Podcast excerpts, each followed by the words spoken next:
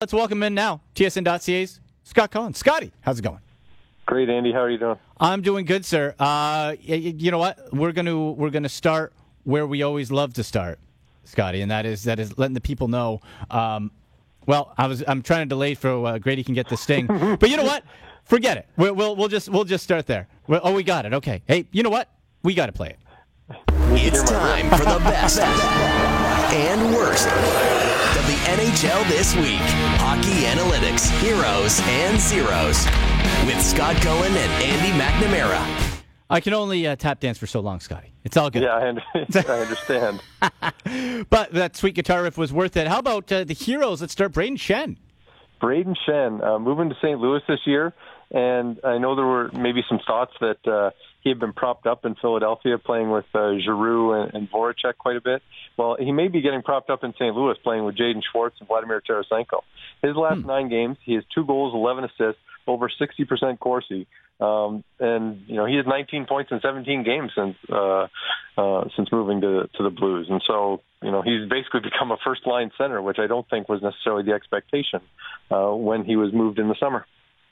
Now, for the second hero, we go to a 20 year old centerman for the Islanders. Yes, Mathew Barzal. Yeah. Uh, started the season a little bit slowly, but has been on a tear lately. He had five assists in a game uh, last week. Uh, now has 11 points in his past seven games, and over those seven games, 58% Corsi.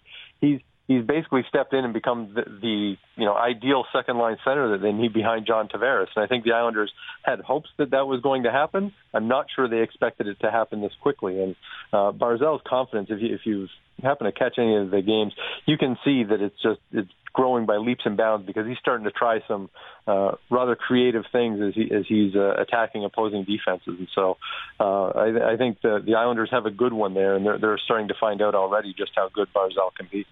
Scotty, it doesn't happen often, so when he does struggle, you can pounce on him as a zero. Sid, the kid, Sidney Crosby makes the list. This is it, Andy. Oh. I'm taking my chance here. I don't know if I've ever had to, to pull out on Sidney Crosby uh, as a zero, but past 10 games, Sid has three assists.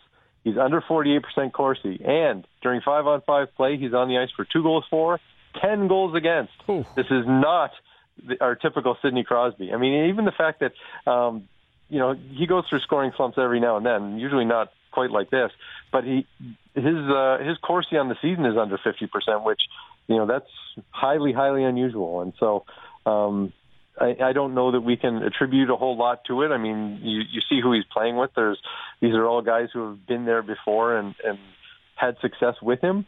But uh, in the early going right now, uh, the Penguins are basically being carried by by Malkin and Kessel uh, while they wait for Sidney Crosby get to get playing like Sidney Crosby. The final zero, ugly start for Radim Vrbata in Florida.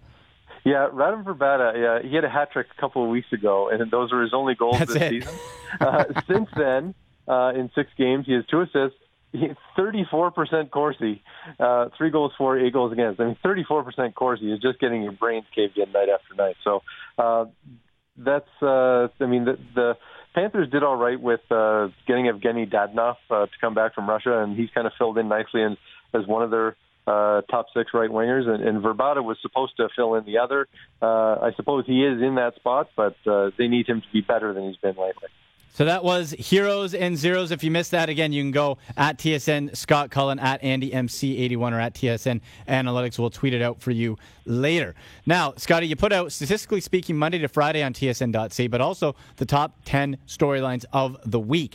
We didn't have a chance to chat about it last week. Three way trade.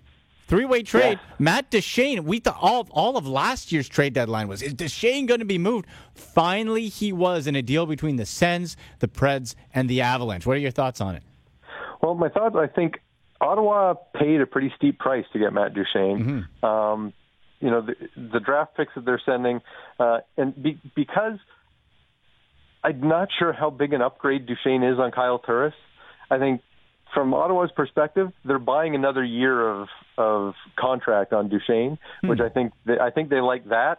Um, but I'm not sure that there's a huge upgrade. Like Duchene probably adds a little bit more offense, but I don't think he's as good defensively. So I think in, you know the, if you give Duchene an edge, it's probably a pretty slight edge uh, in head to head there. And so with Duchene comes in, Turris goes out. I think I don't know that Ottawa is dramatically better. I think maybe they're a little bit better. I think Nashville is significantly better because Kyle Turris comes in and is a really good second line center for them.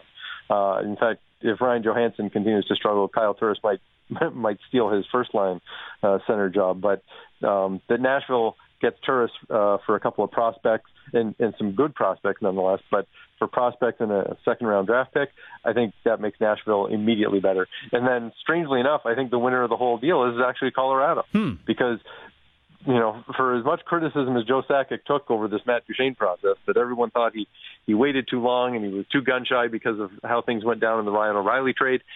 Well, you know, he he waited and ends up getting well six, maybe even seven assets. It depends what you consider Andrew Hammond, whether he's asset or liability uh, at this point. But uh, the prospects that they um, they got from Nashville are are really good.